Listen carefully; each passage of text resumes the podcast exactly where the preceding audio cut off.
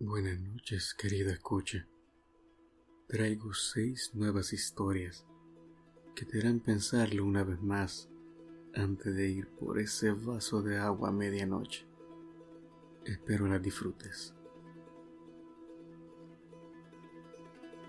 Había un cazador en el bosque que, luego de un largo día de cacería, se encontró en medio de una enorme arboleda.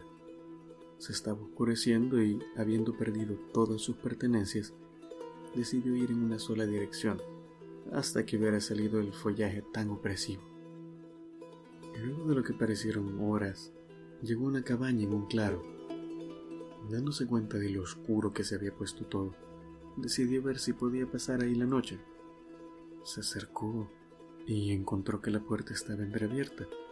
No había nadie adentro, así que él tomó una cama solitaria y decidió disculparse con el dueño por la mañana. Al ver alrededor, notó que las paredes estaban adornadas por varios retratos, todo lleno de increíbles y grotescos detalles.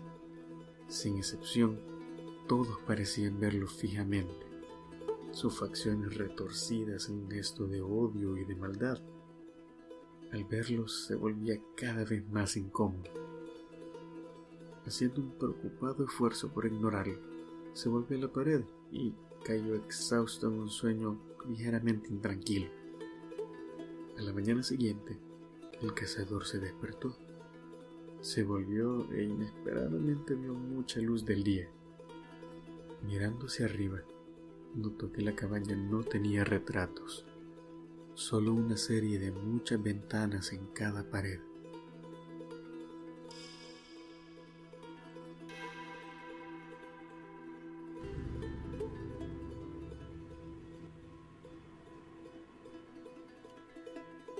Estado acostado ya por horas. Son las 5 y 35 de la mañana y no hay mucho que pueda hacer. ¿Saben cuál es la peor parte de mi situación? Estoy en el mismo cuarto que mis padres. Ellos me siguen mirando y no puedo evitar verlos y tratar de no gritar. Sus ojos fijos en mí y sus bocas brutalmente abiertas.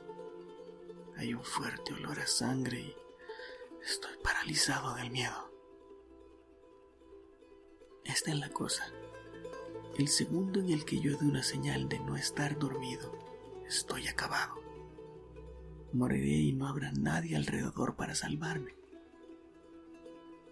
He estado intentando pensar en una manera, pero lo único que se me ocurre es correr fuera del cuarto, correr hasta la puerta de la entrada y gritar pidiendo ayuda, esperando que algún vecino me escuche.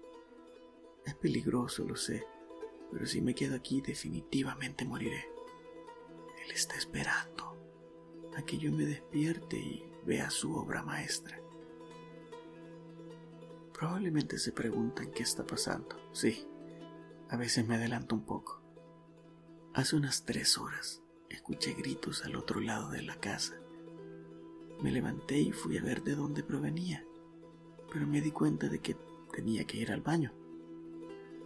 En lugar de hacer lo obvio e investigar, utilicé el baño primero. Me podría haber matado justo en ese entonces por mi propia estupidez. Pero de hecho hice lo que tenía que hacer y espié afuera de la puerta del baño. Había sangre en la alfombra. Me asusté mucho y corrí hacia mi cuarto y me escondí bajo las sábanas, como el cobarde que era. Traté de convencerme de volver a dormir y que todo era un sueño muy lúcido o algo así. Entonces, escuché la puerta del cuarto abrirse. Como el niño aterrado que era, me asomé por debajo de las sábanas para ver qué es lo que pasaba. Podía ver algo arrastrando a mis padres hacia el cuarto. Lo que sea que fuera, no era humano. Eso sí lo podía asegurar. No tenía vellos ni ojos ni ropa. Caminaba como un cavernícola, con la espalda agachada mientras arrastraba a mis padres. Pero esto era más inteligente que una bestia de las cavernas. Sabía lo que estaba haciendo. Colocó a mi papá a la orilla de mi cama y lo dejó mirándome. Entonces sentó a mi madre en la silla y la posicionó viendo hacia mí también. Luego de eso, empezó a frotar sus manos en la pared, manchándolas con sangre y dibujando un círculo con un pentagrama en él. Para terminarlo, escribió un mensaje que no pude leer en la oscuridad. Entonces se posicionó bajo mi cama, esperando atacar. Lo más temible es que ahora mis ojos ya se adaptaron a la oscuridad desde ese entonces y ya puedo leer el mensaje de la pared. No lo quiero ver porque me aterra pensarlo, pero siento que debo verlo antes de morir. Observo la obra de arte de la criatura de la pared. Ya sé que estás despierto.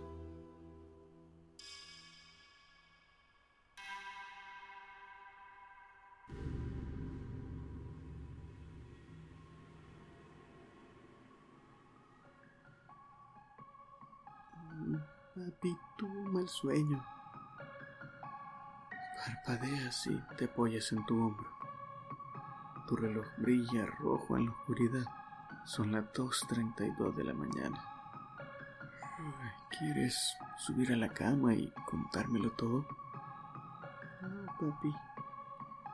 Lo raro de la situación te despierta aún más. Apenas distingues a tu hija en la oscuridad del cuarto. ¿Por qué no, cariño? Porque en mi sueño, cuando te contaba lo que había soñado, la cosa que está usando la piel de mamá se levantaba. Por un momento te sientes paralizado y entonces la sábana atrás de ti se empieza a mover.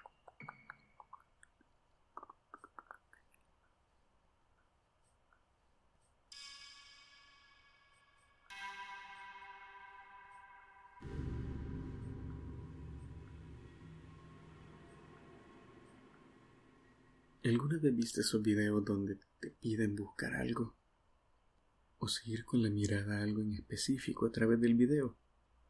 Entonces, al final, revelan que mientras lo mirabas, algo enorme y tenebroso se había movido a simple vista y nunca lo notaste.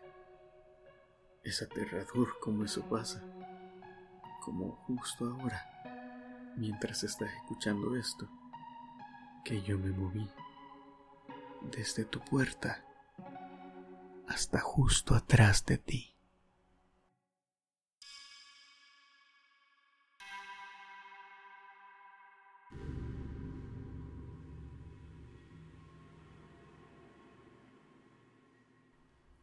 Hace unos años, unos padres decidieron que necesitaban un descanso, así que decidieron salir a una noche de fiesta en la ciudad.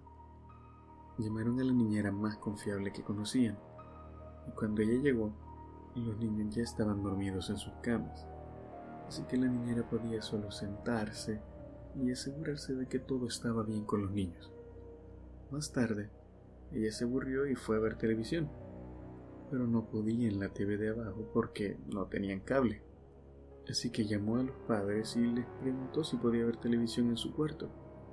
Por supuesto, los padres dijeron que estaba bien pero ella tenía una última petición. Quería saber si podía tapar la enorme estatua del ángel que estaba fuera del cuarto con alguna sábana o alguna tela, o al menos cerrar las cortinas porque le estaba aterrando. El teléfono se quedó en silencio por un momento. Y luego el padre que estaba hablando con ella le dijo, Toma los niños y sal de la casa. Nosotros llamaremos a la policía. No tenemos ninguna estatua de ángel en la casa.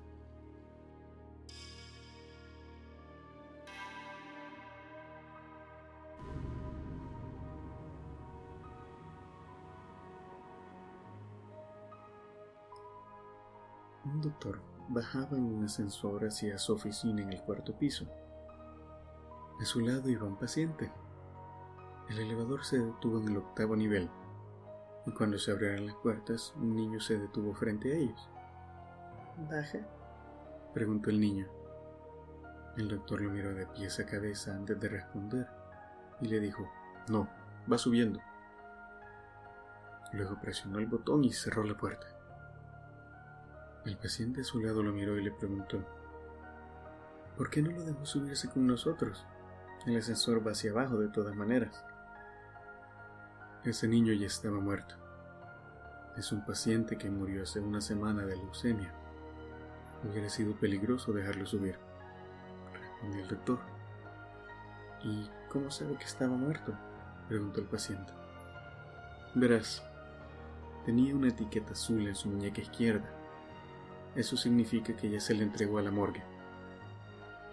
El paciente entonces levanta su mano y dice, ¿te refieres a esto?